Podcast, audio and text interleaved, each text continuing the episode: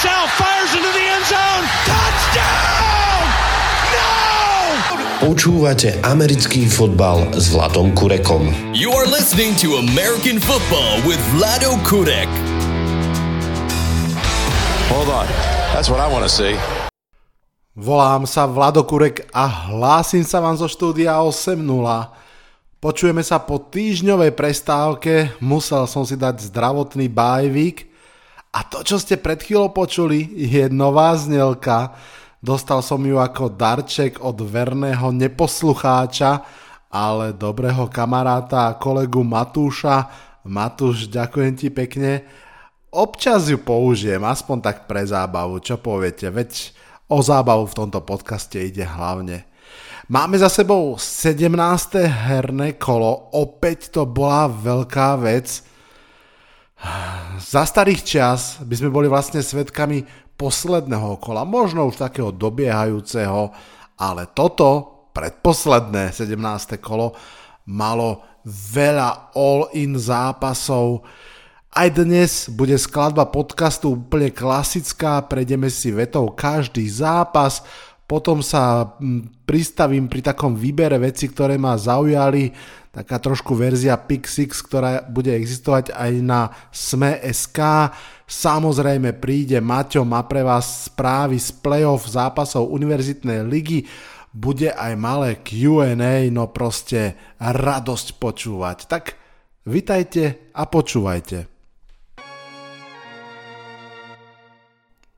Prvý zápas Kola sa hral pochopiteľne už vo štvrtok a Cowboys v ňom porazili Titans 27-13. Bol to zápas, v ktorom vlastne Titans o nič nešlo. Tí odohrajú ten rozhodujúci zápas v poslednom kole proti Jaguars. A Cowboys trošku to vyzeralo, že tiež im už vlastne o nič nepôjde, že je to jasná nasadená peťka, ale šokujúca prehra Eagles to ešte celé trošku zamotala minimálne v rovine toho, kto vyhrá divíziu.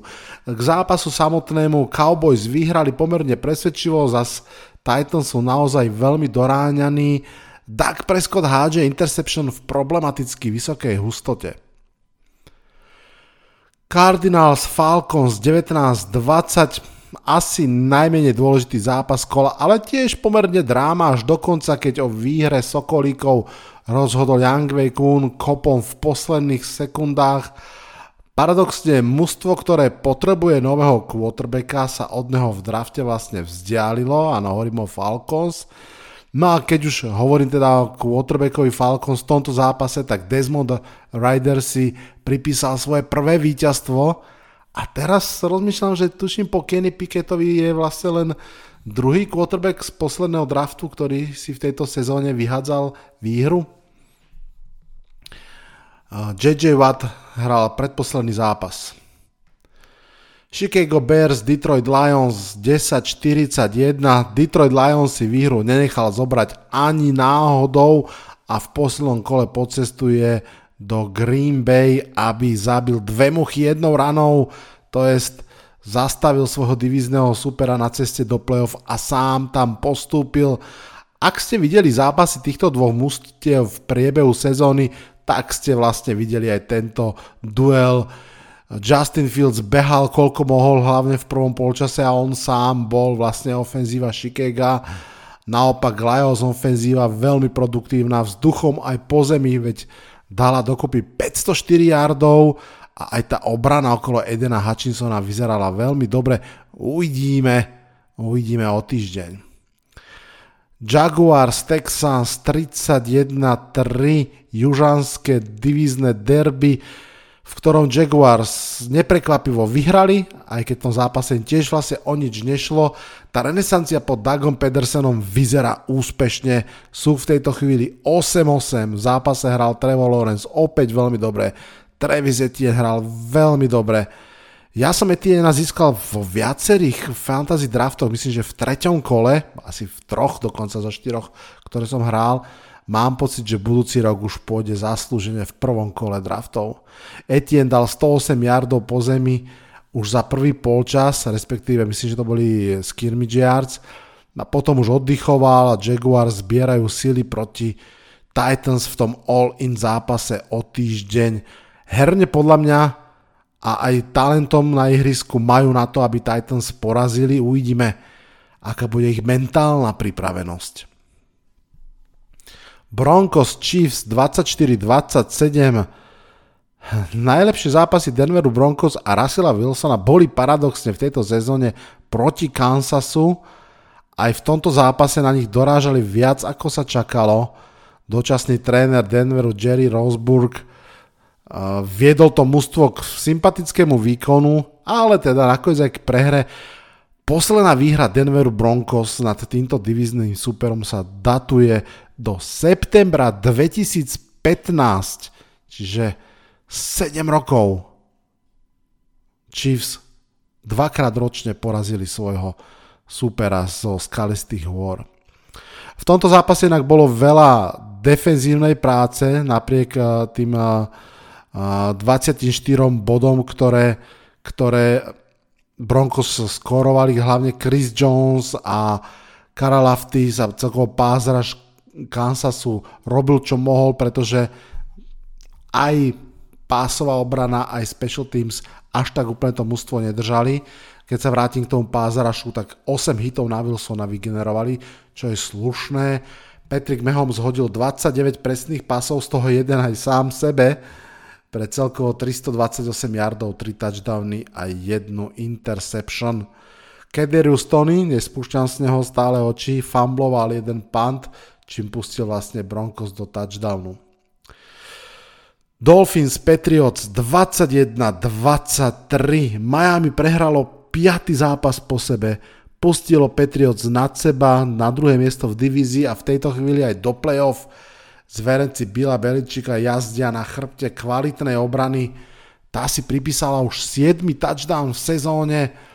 Tá Dagerová pick six bola naozaj ako dýka do chrbta Delfinov. Tí hrali bez tu, bez Armsteda, bez Čaba, v zápase sa zranil aj Teddy Bridgewater a proste to nestačilo. Colts Giants 10-38. New York Giants vyhrali zápas a sú v playoff, priatelia.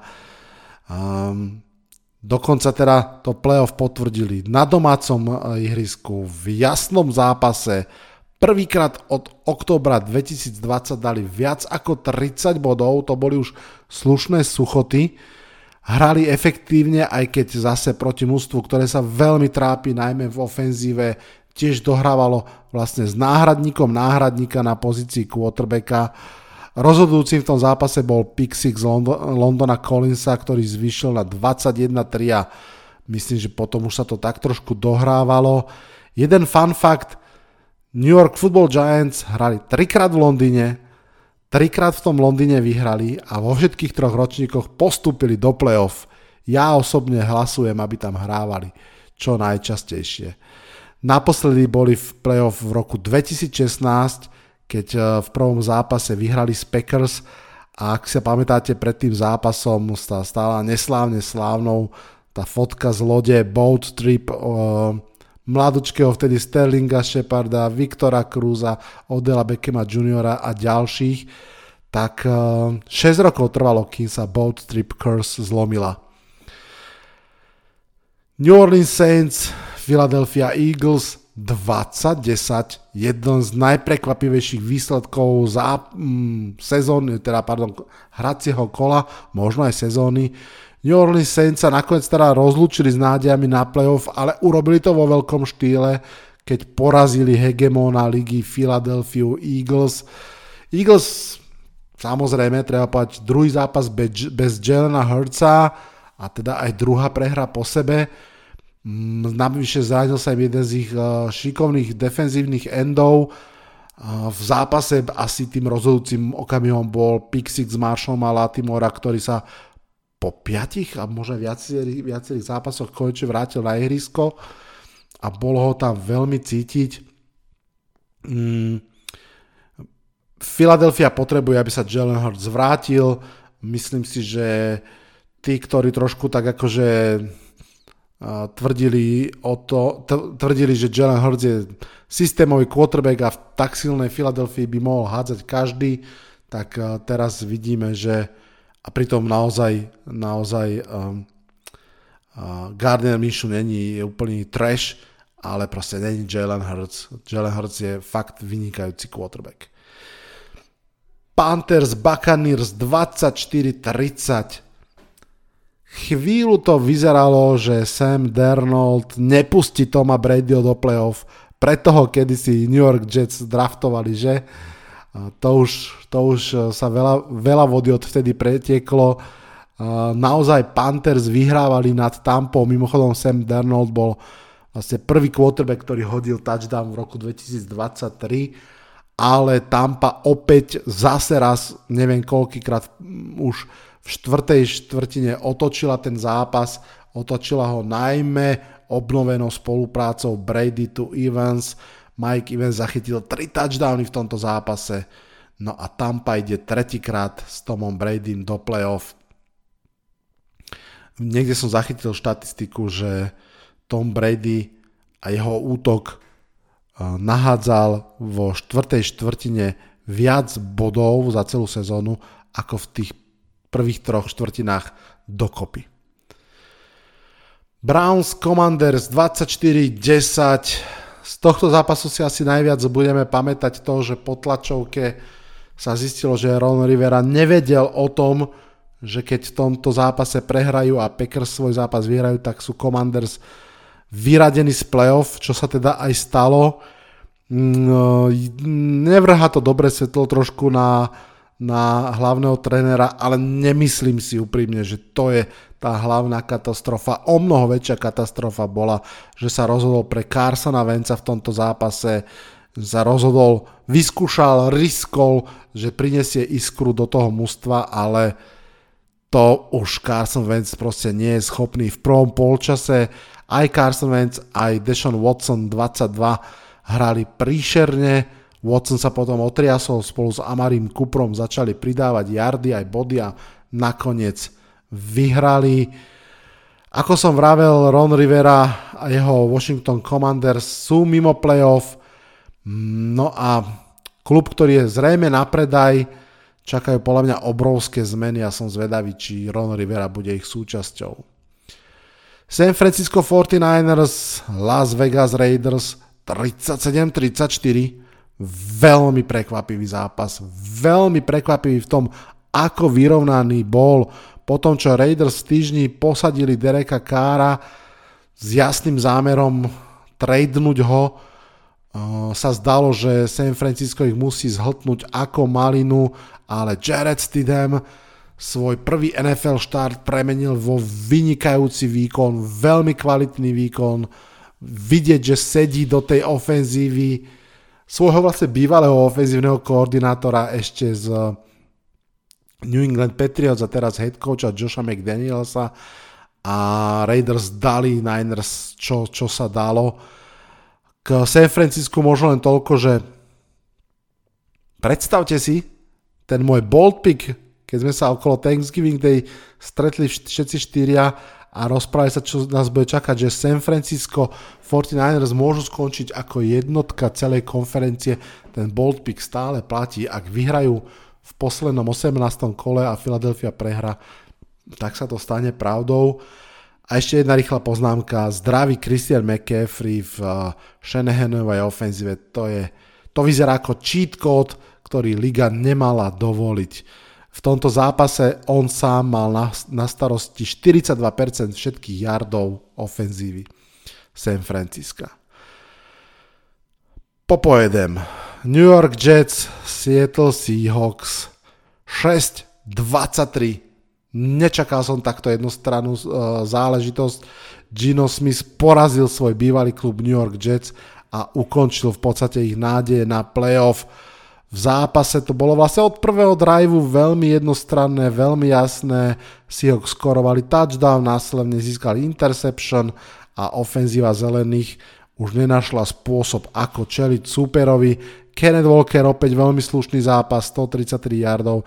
Naopak Mike White vyzeral o mnoho šedivejšie ako všetky tie predošlé zápasy a, a ukázal ten zápas, ktorý vlastne od neho farušikovia Jets naozaj nechceli vidieť. Tie dve interception boli ako od Zaka Wilsona. Jets budú 12. rok po sebe, zdá sa, mimo playoff. Vikings Packers 17-41 Všetko to šťastie, ktoré Vikings mali celú sezónu, ako keby sa minulo v tomto zápase, na začiatku toho zápasu, v okamihu, keď sa dobrou prácou Special Teams dostali Vikings na prvý a gól, myslím, a tam nedokázali urobiť nič, bol z toho field goal a potom už jednoducho neboli v hre. Jair Alexander a spol valcovali superovú ofenzívu. Packers, ktorí jednu chvíľu boli 4-8, sú vlastne jednu domácu výhru od postupu do playoff. Rams Chargers 10-31 toto bol uh, duel dvoch tímov z Los Angeles, duel dvoch šikovných running backov, na jednej strane Akers, jeho, jeho neexistencia v drvú väčšinu tejto sezóny patrí k jednej zo záhad sezóny. Na druhej strane Austin Eckler opäť hral fantasticky, Mike Williams hral vynikajúco, nádherný catch.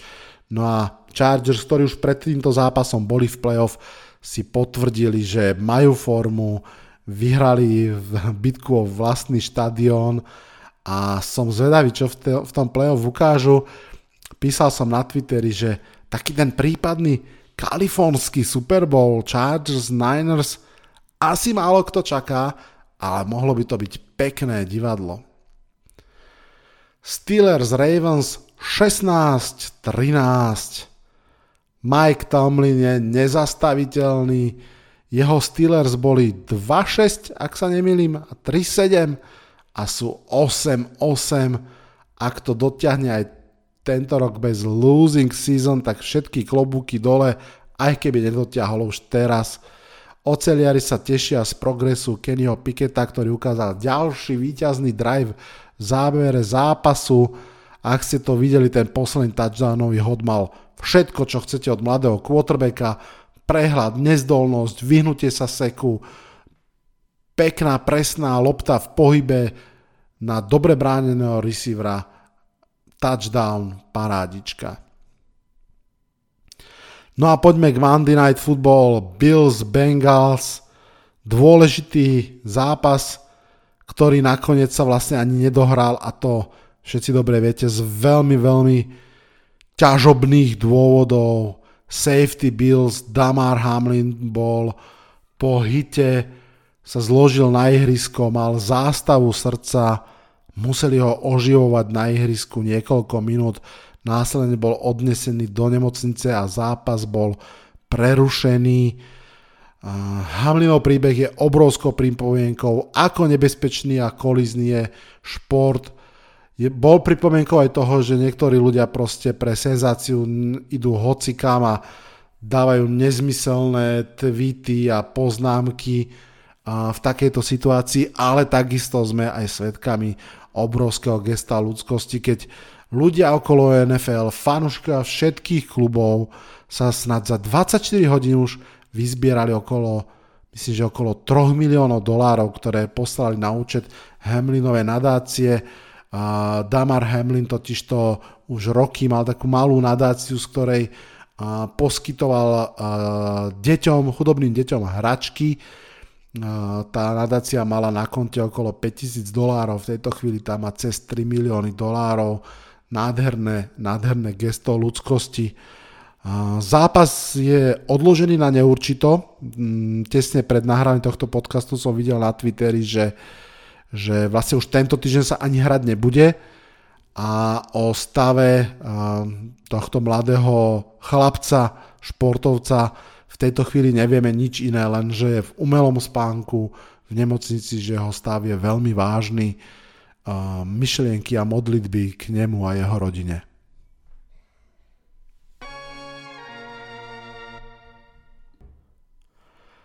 Poďme teraz k niektorým konkrétnejším postrehom z tohto hracieho kola.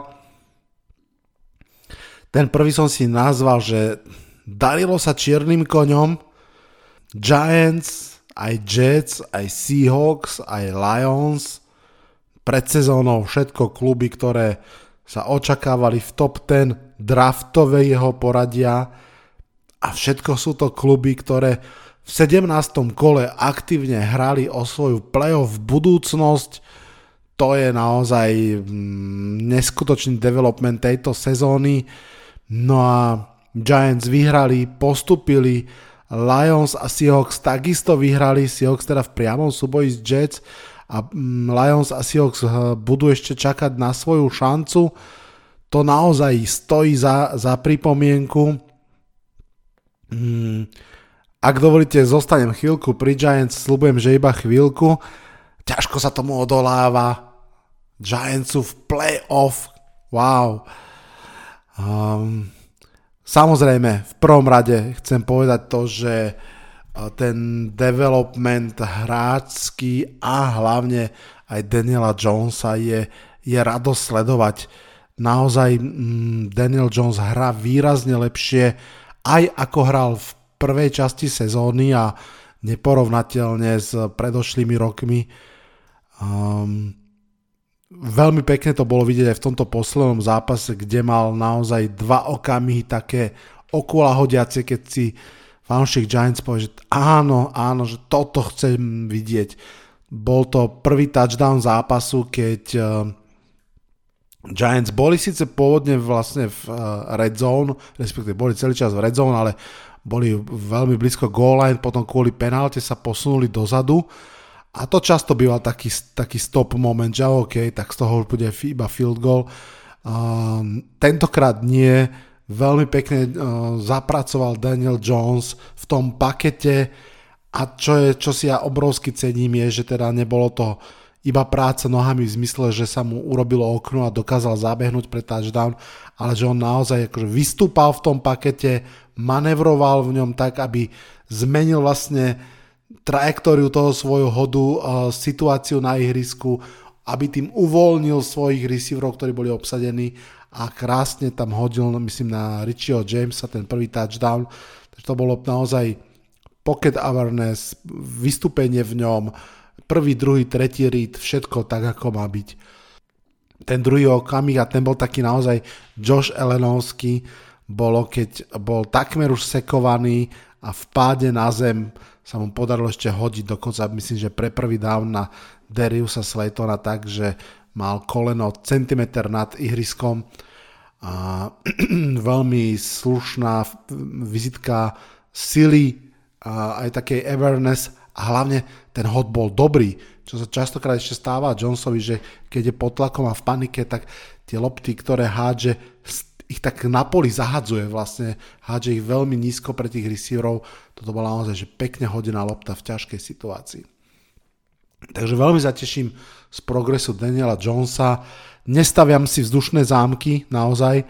Mm, zhodujem sa s hodnotením, ktoré ktoré v stručnosti sa dá povedať, že Daniel Jones v tejto chvíli nevyzerá ako záchranca New York Giants, ale nevyzerá ani ako problém New York Giants. Myslím si, že v tejto chvíli vyzerá ako quarterback, s ktorým sa dá vyhrať zápasy, keď bude mať lepšie mústvo okolo seba, pretože to mústvo, aké je naozaj veľmi dobre nie je, ale tu sa dostávame samozrejme k coaching staffu, ktorý je proste neuveriteľný Brian Debol za mňa a verím, že nie som v tomto homer, je že nespochybniteľný tréner roka, neviem kto iný a za čo by to mal dostať. Chápal som debatu, keď bol okolo Mikea McDaniela, keď eh, sa darilo Miami Dolphins. Viem si ešte trošku predstaviť Kyla Shannona, predsa len takto hrať s tretím quarterbackom je ako obrovská práca, o tom nepochybujem ale naozaj, ak e, sa pozrieme na prácu trénera a celého toho trénerského stafu, že s akým materiálom ako veľa urobiť, tak e, nevidím jednoducho nič porovnateľné ani medzi Jets, ani medzi Seahawks oproti tomu, čo, čo dokázal Brian Debol, e, Mike Kafka, Don Martindale a všetci ostatní. No a ešte, ešte musím spomenúť jednu vec a pôjdem už ďalej od Giants. A to je Joe Shane, uh, generálny manažer. to mužstvo je vyskladané naozaj, že v bazári, na blšáku, všetci vieme, viac ako 25% peňazí je v dead, uh, dead cape alebo v dead money. Um, management vlastne nemal ani nie, nie že na nákupy, ale uh, vy, ktorí nesledujete Giants úplne pravidelne a neviete, že Giants napríklad neposielali svojich hráčov na injury reserve list iba naozaj v nevyhnutných situáciách, lebo nemali peniaze na to, aby miesto toho hráča zobrali niektorého iného do 53, ktorú musíte mať naplnenú.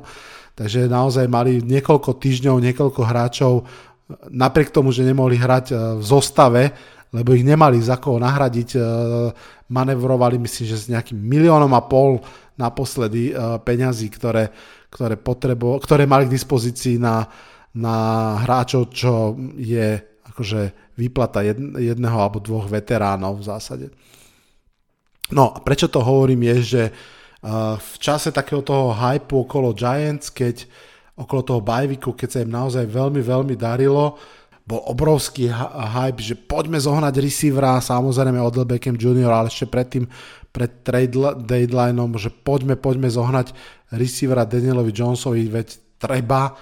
No, tak Giants sa nezbláznili, nikoho nezohnali, lebo viac menej, že nikto nebol úplne, úplne k dispozícii, ale vlastne aj zohnali. Chcem povedať jedno, jedno, jeden prímer, Chase Claypool bol vtedy tradenutý, pamätáte si, do Chicago z Pittsburghu za veľmi vysoké druhé kolo, za 34. pik, to je vlastne druhý pik druhého kola a keďže vlastne v prvom kole ešte jeden je minúty, tak je to vlastne na úrovni konca prvého kola v klasickom drafte, čiže veľmi draho zobraný Chase Claypool, ktorý od toho novembra mal celkovo 12 chytení pre 111 yardov a 0 touchdownov pre Chicago.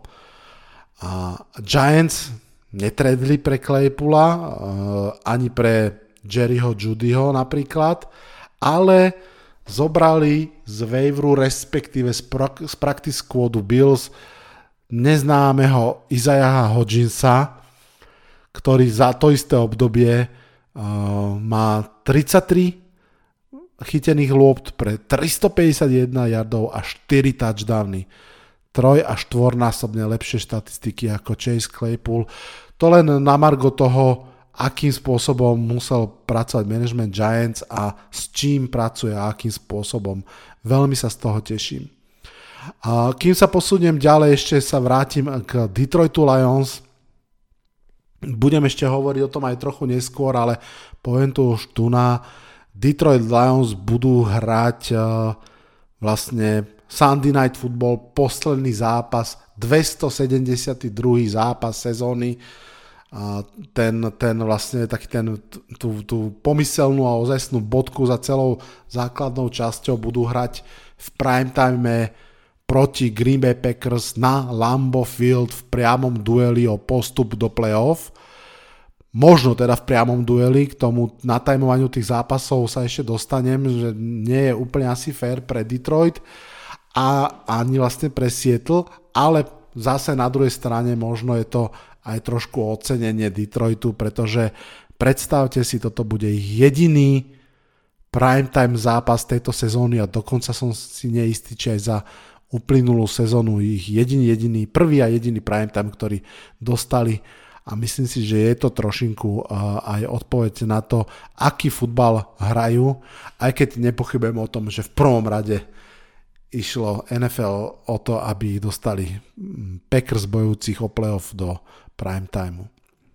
Počúvate 5. sezónu podcastu Americký futbal s Vladom Kurekom. Ďalší postreh. AFC East. Tak uh, Patriots nakoniec neskončia štvrtý, a možno ani tretí, ako som, ako som predpovedal, napriek tomu som so svojou predpovedou veľmi, veľmi spokojný a hrdý. Každopádne um, ukázalo sa niekoľko vecí. V prvom rade sa ukázalo to, že New England Patriots naozaj na tej obrane sa dokázali vyškriabať tak vysoko, ako sú k tým 8 výhrám. Um, ak by mali trochu lepší ofenzívny coaching stav, poviem to tak, že ak by tam zostal Josh McDaniels, tak si myslím, že uh, majú o mnoho menej problémov. Aj tá moja, to moje predpovedanie ich veľkých problémov naozaj súviselo s tým, čo aj bolo vidieť. Uh, Matt Petriša a, a Joe Judge ako správcovia ofenzívy bolo obrovské podcenenie Bila Beličika a podľa mňa sa mu to mohlo dosť vypomstiť a možno aj vypomstilo, pretože keď nič iné, tak um, Mac, Mac Jones nerástol túto sezónu a ani si myslím, že sa tam nebudoval dobrý vzťah úplne k tomu klubu. Um, k Miami Dolphins ešte jedna veta. Miami Dolphins si išla strašne zvláštnu sezónu. Vyhrávali a prehrávali v dlhých sledoch, myslím si, že to mali tak, že 3 zápasy vyhrali, 3 zápasy prehrali, 5 zápasov vyhrali, 5 zápasov prehrali. A také tie naozaj vlny, ako, ako Miami pozná. Um, veľmi zaujímavý postreh som zachytil na tému Miami Dolphins. Ten obrovský kapitál, ktorý mali a ktorý minuli niekoľko prvých kôl, ale teda, že niekoľko znamená, že veľa, mali tri prvé kola z uh, toho posledného tradu, mali predtým kola za, za Leremy Tansila, ktorého opakovane vlastne tie kola roz, rozriedovali na ďalšie prvé kola. Všetok ten kapitál nakoniec už je v podstate preč a to mužstvo je zhruba tam niekde, kde bolo pred 5 rokmi s Ryanom Tenehillom 8-8 a to ešte teda spomeňme príchod Tyrika Hilla a tak ďalej. Zvláštna to situácia a veľký tlak na netrpezlivý management eh, Miami Dolphins. Som zvedavý, ako sa k tomu postavia. Uh, NFC South uh, nebola až tak slabá ako AFC South, ale bola asi najbizarnejšou. Asi bola takou pokračovaním NFC East minulého roka divízia, v ktorej vlastne nikto dlho nemal aktívne skóre, divízia, v ktorej takmer do poslednej chvíle skoro každý mohol tú uh, korunu si zobrať pre seba. No ale nakoniec sa rozlúštila viac menej bez prekvapenia výhrou Tampy. Ja keď sa pozerám na tú divíziu, tak uh, a teraz sa pozriem už ako keby do, budúc, do off-season a do budúcej sezóny, tak vidím možno až troch nových trénerov a štyroch nových quarterbackov. Mm, myslím si, že jediný tréner, ktorý tam má svoje isté, je tréner Atlanty Falcons. Mám pocit, že Todd Bowles nie je headcoachovský materiál a ak Tampa nezažiari v playoff, tak eh, vôbec by som nebol prekvapený, ak by bol one and done na tejto pozícii. Myslím si, že Steve Wilkes, hoci urobil veľmi slušnú robotu s Carolinou Panthers od okamihu, kedy jednak prevzal rozbité mužstvo po Metovi Rulovi, jednak mu ešte vlastne zobrali aj Robbieho Andersona, o ktorom, po ktorom sa zlahla zem viac menej, ale aj Christiana McCaffreyho, tak s týmto mužstvom naozaj sa postavil na nohy, zabojoval, hral veľmi slušne, ale tak mi niečo hovorí, že hm, ho Carolina Panthers nevidí ako svojho budúceho trénera. Videl som aj jednu tlačovku, v ktorej tak trošku bojoval so svojím manažmentom a hovoril o tom, že klub a vedenie klubu chce tankovať sezónu a on chce vyhrávať. Mm, takže nie som si istý, či on zostane v Caroline. No a vôbec nie som si istý, že, že zostane Ellen v New Orleans Saints. Tam si myslím, že celý ten coaching stav nechali vlastne ako bol, pochopte s výnikou Shona Paytona. Možno existuje nejaká malá šanca, že sa tam Sean Payton vráti.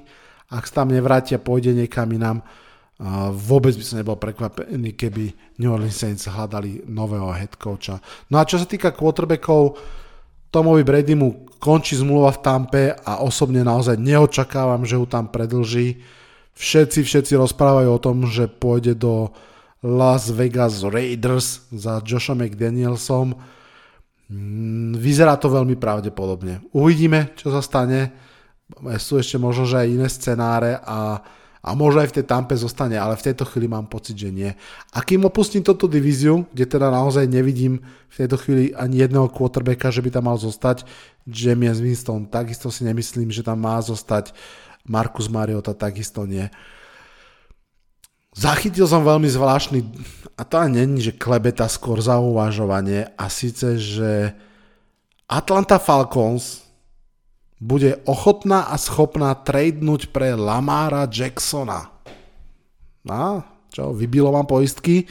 Mne trochu áno, keď som to počul, ale aj to trošku dáva zmysel. Arthur Smith miluje hru postavenú na, na behoch a na play action a keď teda nemá Kinga Henryho, ale mal by Lamara Jacksona, tak to by bola veľmi slušná uh, zámena medzi Lamarom a Baltimoreom Ravens je to také veľmi neurčité. Nie som si istý, či Baltimore Ravens ako klub, ktorý má svoju stabilitu a nechce ísť úplne do šialených vecí, či je ochotný mu dať naozaj zmluvu podobnú Dešanovi Watsonovi plne garantovanú na 5 rokov. Čo si myslím, že Atlanta by napríklad bola ochotná ísť do toho risku, naozaj. Tak uvidíme, či toto sa ešte stane. Ďalší postreh. Keď som videl, ako Jair Alexander uh, pred zápasom z Vikings si doberal Justina Jeffersona a útok Vikings a označil tú ich pr- výhru z prvého zápasu za čisté šťastie, tak som si hovoril, že á, chlapec, že toto nerobíš dobre, takto akože dráždiť hada bosou nohou, no tak nakoniec Nakoniec s tým problém nemal, Jair Alexander mal vynikajúci zápas, obrana Packers mala vynikajúci zápas, uh, naozaj práve obrana Packers bola tá jednotka, ktorá rozbehla to víťazstvo. Dobre som to niekde myslím, že zachytil, neviem či v Around the NFL podcaste alebo kde, že uh, v tom úvodnom stave 10-0 mala ofenzíva Packers na konte 14 yardov, a potom si samozrejme odohrala aj ona svoje, ale, ale uh, Savage mal krásny pick six a celá tá obrana po dlhom čase vyzerala naozaj tak, ako sme si na papieri mysleli na začiatku sezóny, že vyzerať aj bude. Naopak obrana Minnesota Vikings vyzerá stále rovnako podozrivo, nie je schopná ako keby nejakým spôsobom podržať to mužstvo a veľmi som zvedavý, ako budú vyzerať Vikings v playoff. Nechcel by som ich úplne odpisovať, pretože myslím si, že ich mojo pristane teraz ten akože ukrivdený pocit outsiderský, nikto nám neverí, všetci sa nám smejú. To si myslím, že, že naozaj uh, im v podstate môže trošku hrať do karát, uvidíme, ako budú reálne pevní v svojich hlavách. V tejto chvíli to vyzerá na Giants Vikings, na čo by som sa tešil, revenge game za ten veľmi vyrovnaný zápas, ale zase podľa mňa bude platiť to, čo som hovoril pred tým prvým zápasom. Reálne, čo sa týka sily kádra, Vikings v ofenzíve sú o mnoho silnejší a bude to akože veľmi ťažký zápas. Každopádne um, veľmi som zvedavý na to, čo Vikings ukážu v playoff, koľko zápasov a či nejaký vyhrajú. Ah. Washington, tu mám niekoľko poznámok. Ron Rivera som spomínal, že nevedel, že Washington vypadne, ak prehrajú a Packers vyhrajú. Washington predstavil svojho maskota v predposlednom kole sezóny v mústve, ktoré sa ide predať, predstavujú maskota prasiatko mm, Major Tooney, či ako sa volá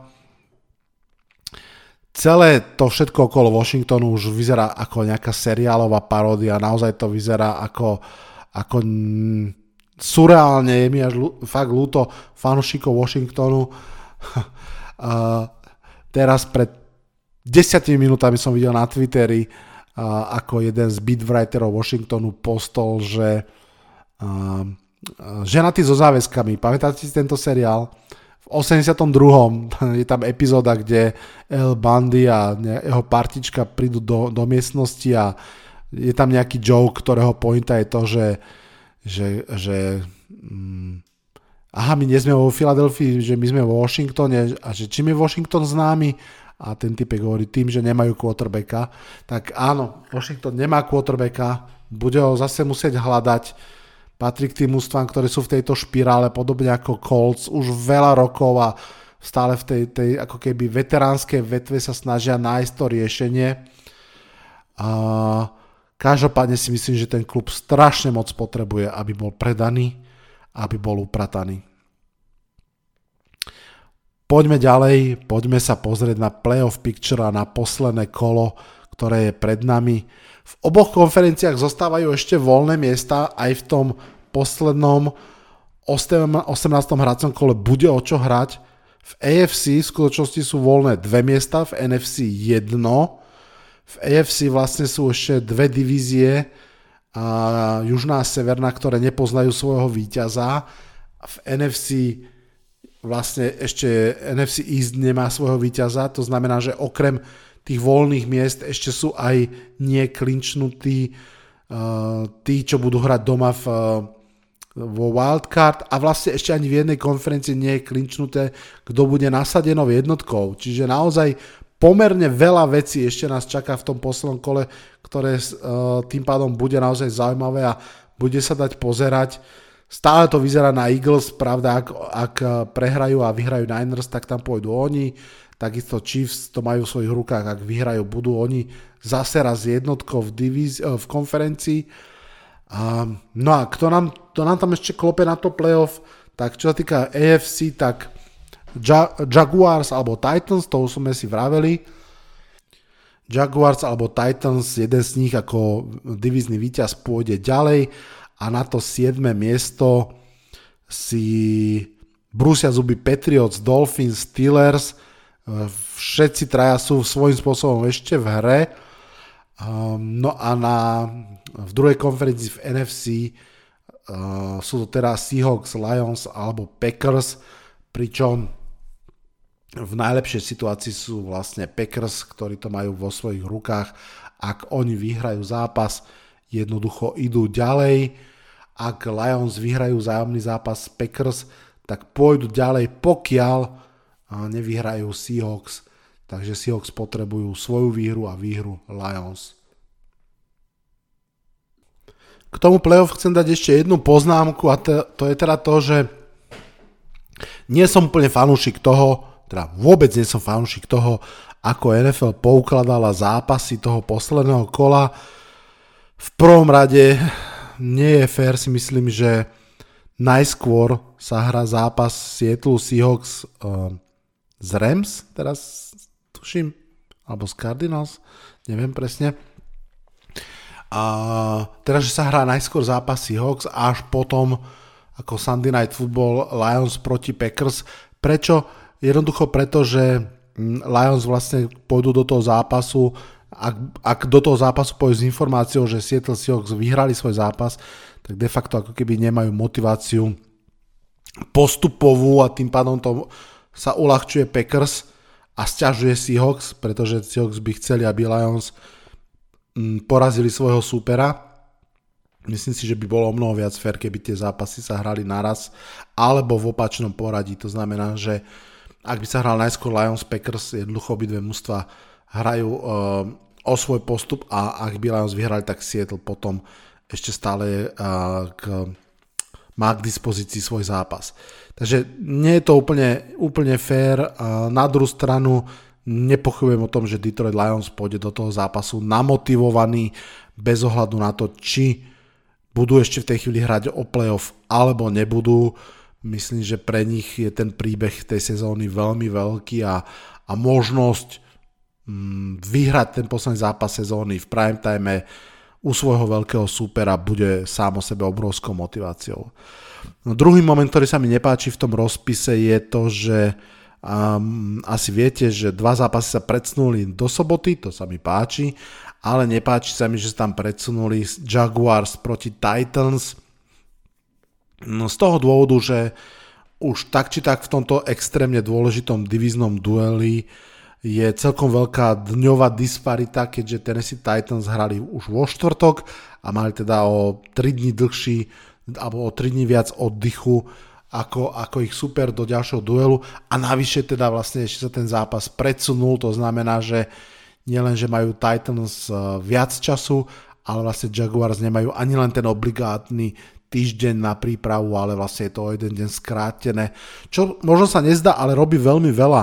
Ak uh, viete, tak väčšinou ten uh, rytmus týždňový je taký, že pondelok je oddychový, po ponedeli hráči tak povediať ležia vo výrivkách a, a na masážnych stoloch a snažia sa proste to telo nejakým spôsobom dať dokopy potom útorok je taký, nazvime to, že teoretická príprava, len walkthrough, netrénuje sa, ešte stále proste potrebujú oddychovať.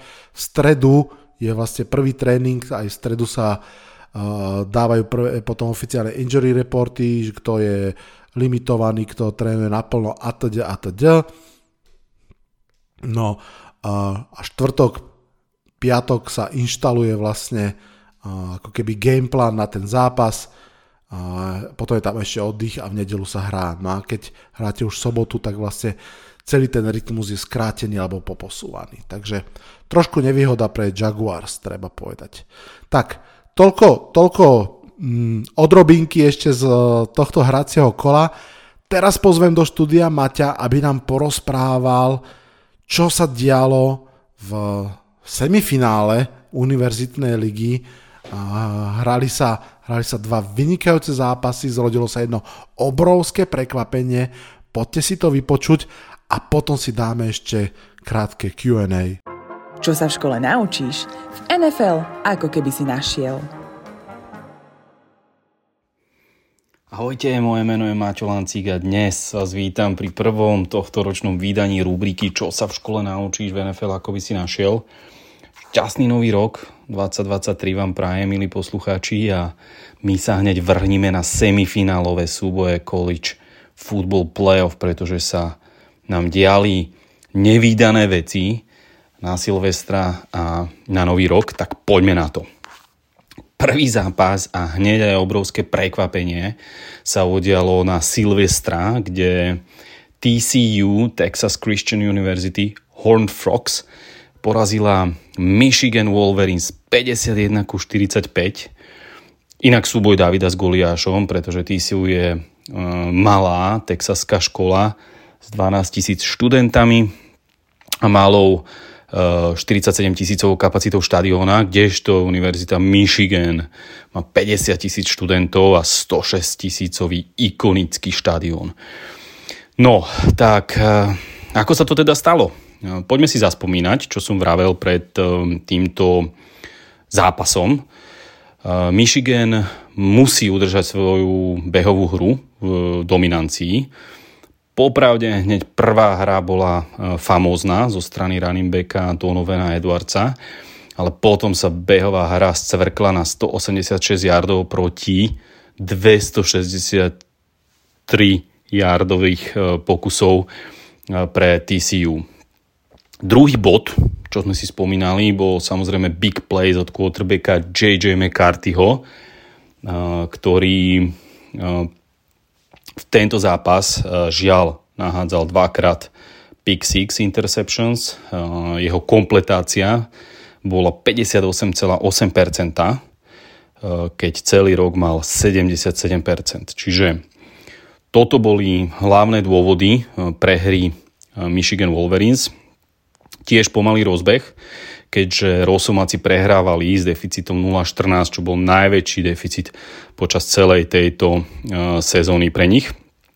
Ale aj napriek tomu uh, musím pochváliť JJ McCarthyho, uh, lebo mal pomerne slušné štatistiky, snažil sa, nahádzal 343 yardov pre dva touchdowny, a teda tie dve interceptions a nabehal 52 yardov pre jeden touchdown.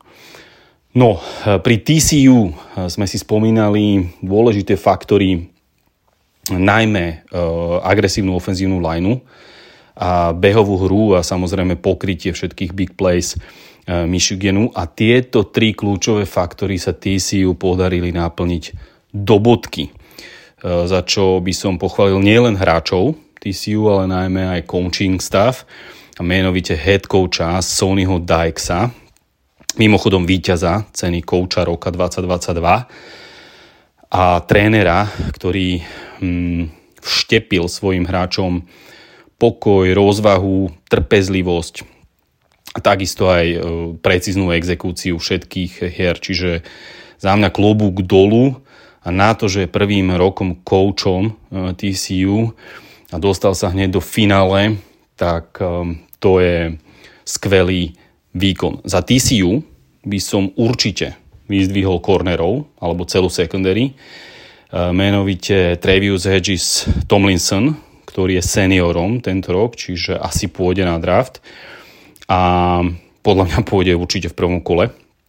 Skvele pokrýval uh, wideoutov Michiganu a takisto aj náhradného Tidenda uh, Colstona Lovlanda, ktorý sa tohto, tohto hráča si určite zapamätajme, lebo dosť sa podobá prejavom hry na, uh, na Bowersa z George, o ktorom si povieme neskôr. Čiže Eh, tento hráč bol famózny, takisto skvele hral za TCU corner eh, Josh Newton, ktorý profesorsky až miestami čítal hru a precízne tekloval. Čiže secondary celá skvelá. Famózne zahral takisto aj quarterback TCU Max Duggan. Hovorili sme si o tom, že Michigan by ho mal takzvané vypluť ale žiaľ, nepodarilo sa to Michiganu a aj keď na ňo vytvárali tlak, tak on svojou mobilitou dokázal na tie blíce reagovať e, pomerne e, presnými e, screenami na svojich wideoutov. No a takisto sa nám v skvelom svetle ukázala aj budúca jednotka klasy wide receiverov na drafte 2022. To je len môj dovetok a to je Quentin Johnston, ktorý Zahral tento zápas presne, čo sa od neho očakávalo. Mal 6 zachytení pre 163 yardov a jeden touchdown, ale z toho mal 111 yardov e, nábehaných po zachytení. Čiže toto je presne to, čo rádi vidia e, scouti u wide receiverov a je naozaj veľký a pomerne šikovný. Úžasný výkon podal tiež aj e, linebacker TCU, najmä vlastne celá tá linebackerská cháska, tak uh, najmä teda D. Wintersa by som vyzdvihol, ktorý mal 7 teklov a um, zachytil interception a bol všade. Bol rýchly a bol všade. No a na druhej strane musím spomenúť výkon aj kickera, hovorili sme si o ňom, uh, Jakea Moodyho, ktorý kopol školský rekord Michiganu pre field goal 59-yardový. A ja verím, že na ňo, na ňo niekto siahne na drafte e, tento rok. No, ak by som to úplne zhodnotil do takej jednej vety, tak musím povedať, že TCU mali proste na každú hru Michiganu odpoveď. Aj keď sa hralo hore-dole v celom druhom polčase a bol to skvelý futbal, a touchdown striedal touchdown, tak Michigan jednoducho viackrát chyboval a najmä tie chyby sa odohrávali v redzone, takže, um, takže musel prehrať. Druhé semifinále, tzv. Pitch Bowl v Atlante, uh, bolo famózne gala predstavenie a reklama na futbal, keď Georgia Bulldogs porazila tesne Ohio State Buckeyes 42-41 a musím povedať, že nie úplne zaslúžene. Ohio State eh, boli lepším tímom, vyhrávali po celý zápas, eh, keď ešte v, štvrte, v štvrtej štvrtine viedli 38-24, ale potom eh, vstal Stetson Bennett a jeho družina z Popola urobili najväčší obrad v histórii college playoff zápasov. Za kľúčové faktory víťazstva by som rozhodne spomenul bojovnosť Bulldogov aj keď prehrávali, ani na sekundu sa nevzdávali a hráli až do konca. Ďalej by som vyzdvihol rozhodne quarterbacka Stetson Beneta. Je to transfer z junior college, čo je najslabšia súťaž v college futbale a tzv. walk-on hráč, to znamená, že ho nikto nerekrutoval. tak tento underdog to opäť dokázal, keď nahádzal 398 yardov pre 3 touchdowny a jednu interception. Bol na neho vytváraný obrancami Buckeyes tlak, ktorý dlho nezažil, minimálne teda za posledných 6 zápasov ho nikto nesekoval. A ten tlak vyústil do dvoch sekov práve v tomto zápase. A aj keď hodil interception, okamžite sa zotavil a zostal chladným a skóroval okamžite, aby vyrovnal v poslednom drive, eh, ten si určite pozrite, ak budete mať sekundu, um, sa ukázal ako pravý líder, závelil do útoku, našiel si najprv Tidenda, Broka Baversa, dlhou prihrávkou, ktorý bol mimochodom celý zápas tak trošku skrytý, ale robil si tú svoju špinavú robotu, blokoval, ale keď ho bolo najviac treba, tak ho Stetson Bennett našiel a nakoniec prihral do endzony wide receiverovi AD Mitchellovi, ktorý sa vrátil po zranení a skóroval touchdown na 42-41 pre Georgiu, čo bol aj finálny stav. Za Ohio State ma najviac asi zaujímal uh, quarterback CJ Stroud. Vráveli sme si, že má čo dokazovať a keď si chce zachrániť svoje draftové ambície, tak musí zahrať hm, tak ako nikdy. A to sa mu určite podarilo tento chlapec, priatelia, vie totiž to behať. A vie hrať aj pod tlakom. Príležitosti pre svojich wideoutov vytváral hmm, tento chlapec uh, teda najmä pod tlakom uh, a hm, hľadal si svojich wideoutov niečím, čo v jeho scouting reportoch uh, nenájdete. Svojimi nohami a musím povedať, že sa mi strašne páčil. Bol skvelý líder, úplne laserovo sústredený a za mňa je s Bryce Youngom najlepší quarterback na tohto ročnom drafte. O tom, o tom snáď už nikto nepochybuje. Hm, aj keď sa nájdú stále ľudia, ktorí pretlačajú Willa Levisa, tak uvidíme, kto si po tohto nášho quarterbacka skočí. Um, takisto aj napriek tomu, že CJ stratil v tomto zápase um, kvôli zraneniu tight enda Stovera aj najlepšieho wide receivera Harrisona, tak uh, ukázal svoj pravý obraz bojovníka, behal a ešte v poslednej minúte štvrtej štvrtiny dotiahol práve behom svoj tým na field goal range, ale žiaľ potom zabrala obrana Bulldogs a kicker Buckeyes uh, Ruggles z 50 yardov netrafil 3 týče a bolo po zápase.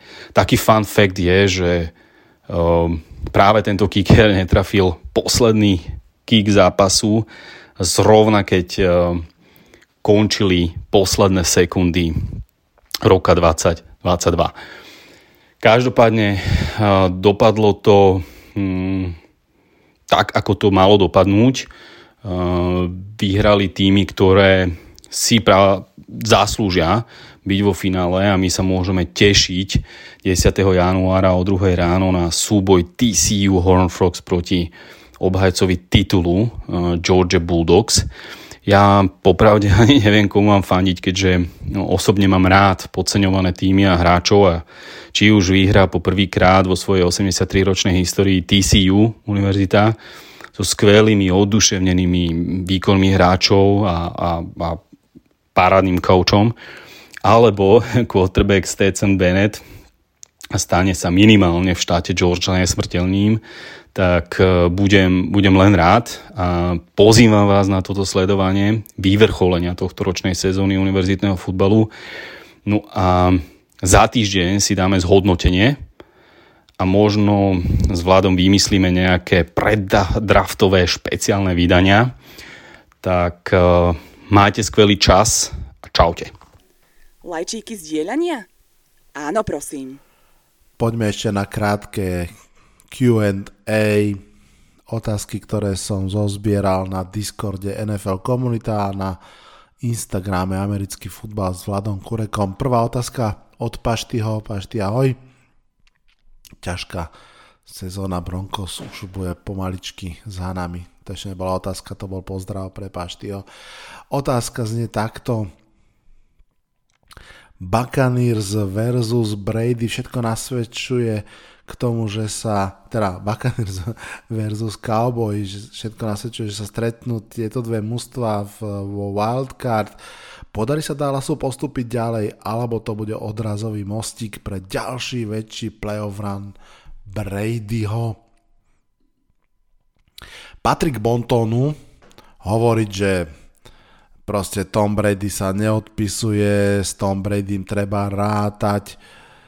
Hmm, ja sa možno postavím trošku pod gilotínu, alebo ako to povedať, ale ja absolútne neverím, že toto je rok a sezóna a mužstvo, v ktorom Tom Brady urobí Super Bowl alebo ďalší deep run. Môj tip je, že Cowboys tento zápas vyhrajú a mm, poviem, že možno aj keby hral ktokoľvek iný proti Tampe, tak by som ho v tom zápase favorizoval. Možno by som nefavorizoval Giants, ale by som im fandil a veril, že to môžu dať. Tampa Bay Buccaneers má svoje silné stránky a má aj svoje úplne zjavné slabiny. Tom Brady nie je slabinou toho mužstva, to je jasné, aj keď už nie je na úplnom vrchole svojich síl. Prekrýva, čo sa dá, ale nebude to stačiť Mm, nechcem znieť ako ignorant, naopak proste nepozerám sa na menovku na drese, ale na výkon mužstva, ktorý vidím a hovorím, Tampa bude buď one and done, alebo vyhrá jeden zápas so šťastím a v druhom skončí. To je moja predpoveď. Viem, že sa stretli Buccaneers a Cowboys vlastne v prvom kole tejto sezóny. Buccaneers vyhrali celkom jasne, bol to veľmi slabý zápas Cowboys a hoci Cowboys nie sú úplný juggernaut, majú o mnoho, o mnoho väčšie mm, silné stránky alebo viac silných stránok, ktoré celkom aj fitujú so slabými stránkami Buccaneers. Mm, pázraž Dallasu proti tej oslabenej ofenzívnej line môže byť extrémne silnou rovinou toho zápasu. Dallas má slušné behy, má dvojcu behačov, ktorí sú veľmi odlišní, majú kvalitný pásový útok, majú kvalitnú pásovú obranu. Myslím si, že Tampa prehrá ten prvý zápas a ak nie, tak druhý určite. Doplňujúca otázka od uh, Matúša z tiež z Discordu.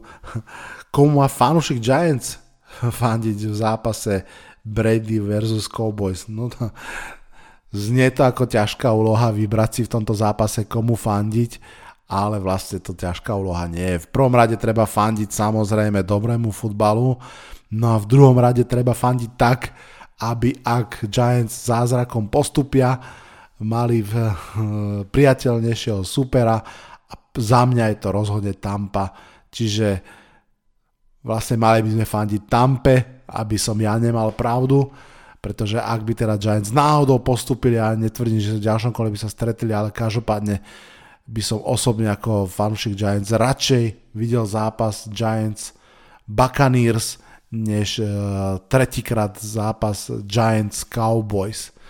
Takže, takže tak.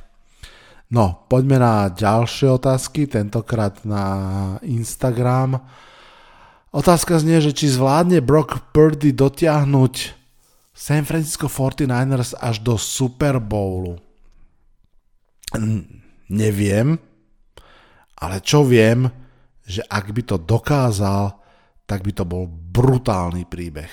Brutálny príbeh tejto sezóny. A čo ešte viem, že to nie je nereálne. Naozaj Brock Purdy hrá slušne, ja som videl dva jeho zápasy a on naozaj v tom ústve nie je skrytý. Nie je to tak, že San Francisco hra bez neho. Navyše v tomto poslednom zápase dokonca aj prvýkrát musel hrať naozaj mm, mm, comeback, to znamená, že doťahovať zápas, v ktorom, v ktorom prehrávali a on proste je schopný uhrať uh, dobrý zápas uh, a, a San Francisco samo o sebe samozrejme skvelé mužstvo, výborná obrana, Christian McCaffrey, Dibo Samuel, Brandon Ayok, George Kittle, um, Kyle Shanahan, tam to, to mužstvo má obrovskú silu. Na druhú stranu, samozrejme, je to mladý, neotestovaný chalan, nie je úplne náhoda, že išiel ako posledný draft pick v poslednom kole.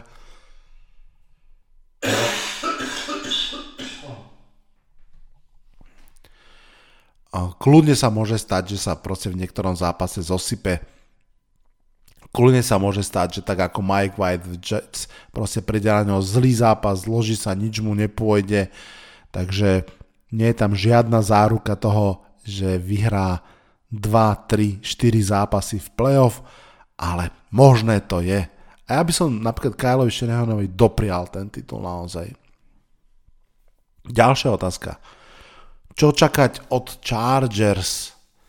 No, čo čakať od bleskov? Elektrizujúce playoff. Veď Justin Herbert patrí do playoff. Ja som osobne veľmi rád, že na tretí pokus sa mu to podarilo v svojej tretej sezóne a v NFL ide konečne do playoff. Ja si myslím, že tam patrí, že je obohacujúcim prvkom patrí absolútne s prehľadom do, medzi 10 najlepších quarterbackov ligy a ešte by som povedal, že o mnoho vyššie a, a to mústvo tak ako je vyskladané konečne trošku vyzdravuje ak bude hrať naplno, tak aj v ofenzíve, aj v defenzíve môže ísť face to face s hocikým. A môže, môže vypadnúť rovno z Jaguars v prvom kole, že? Akože všetko je možné, ale myslím si, že nás nečaká nudný zápas, Myslím si, že to bude obohatenie.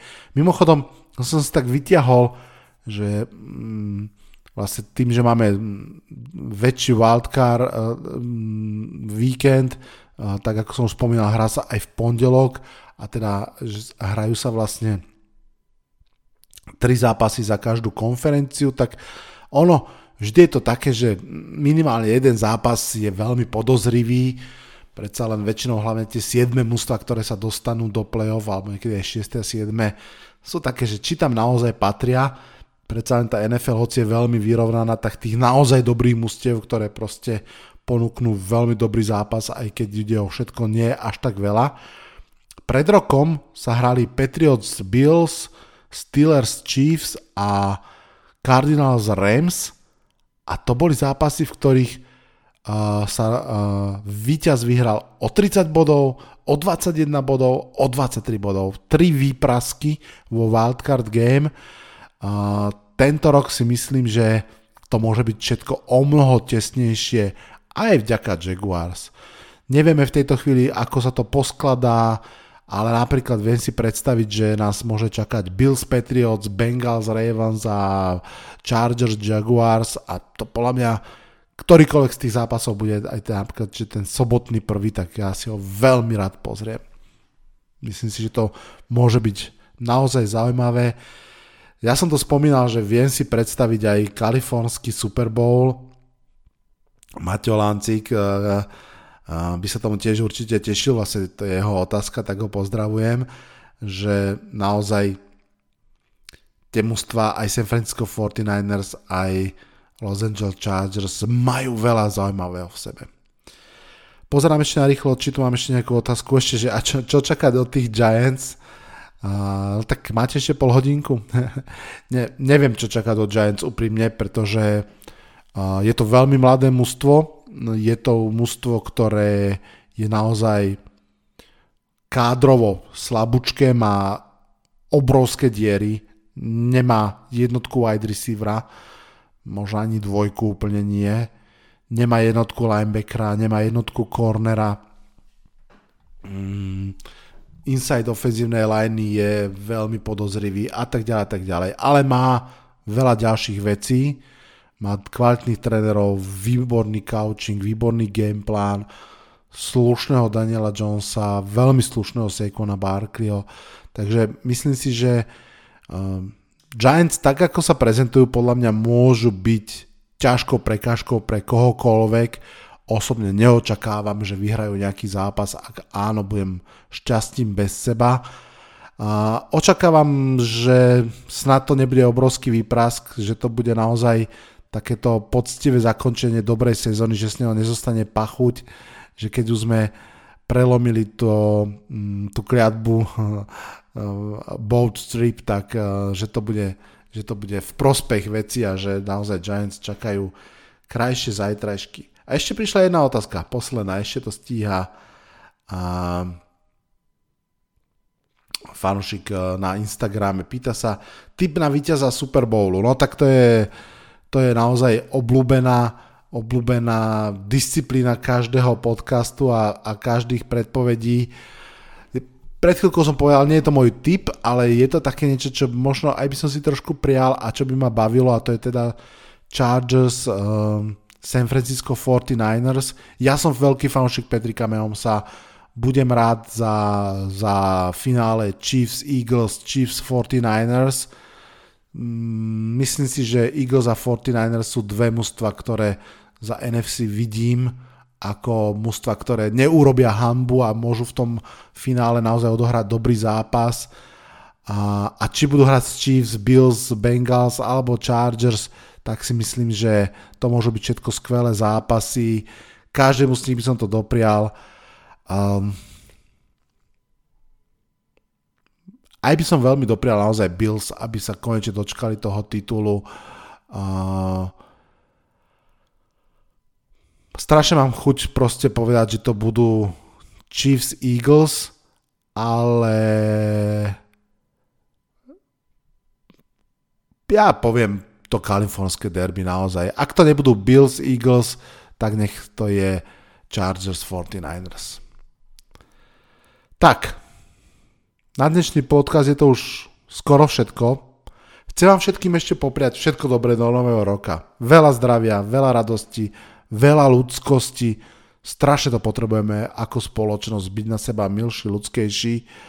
Ja si strašne moc vážim každého z vás, kto počúvate tento podcast, ktorý ho podporujete lajkami, šermi, komentmi, ktorý ho podporujete finančne na Patreone. Stále mi to príde úprimne ako taký zázrak, že niekto je ochotný ťažko odpracované peňažky poslať na účet tohto podcastu a pomôcť mi ten podcast robiť e, najlepšie ako vládzem. Obrovské ďakujem. A ak sa chcete pridať ďalší, samozrejme, budem veľmi rád. Obrovské ďakujem chcem poslať aj chalanom, ktorí mi pomáhajú s editovaním článkov Pixix pre Sme.sk. Takisto mi to príde každý týždeň úžasné, že proste večer dopíšem ten článok, pošlem ho tej skupinke, ktorú som si nazval editorská skupinka a proste, že niekto je vždy ochotný si odkrojiť hodinu, dve zo svojho času e, bez nároku na honorár, aby, aby si to pozrel, aby vychytal nejaké šialené Y, zlé mená a tak ďalej. Strašne si to vážim. Ďakujem veľmi pekne ešte raz. Ukazujete vy všetci, o ktorých som doteraz hovoril, aká ste skvelá komunita okolo tohto podcastu a okolo tohto skvelého športu. Ďakujem aj Maťovi, že prišiel s univerzitným seriálom do podcastu. Veľmi sa tomu teším a ak máte aj niekto ďalší nejaký nápad, ako obohatiť tento podcast, ozvite sa mi. Ja som veľmi, veľmi otvorený tomu a veľmi rád týmto spoluprácam, pretože jednak sám toho úplne veľa neutiahnem, cítim už trošku tú ťažobu tých 5 rokov na pleciach a budem rád, ak ten podcast bude fungovať e, čo najlepšie a aj s vašou pomocou. Veľmi pekne ďakujem Basovi, Honzovi, Lubovi a všetkým ostatným hostom, ktorí sa raz alebo aj opakovane zastali v tomto podcaste a, a porozprávali e, niečo zaujímavé. Všetkým vám ešte raz veľmi pekne ďakujem a hlavne prajem všetko dobré do nového roka.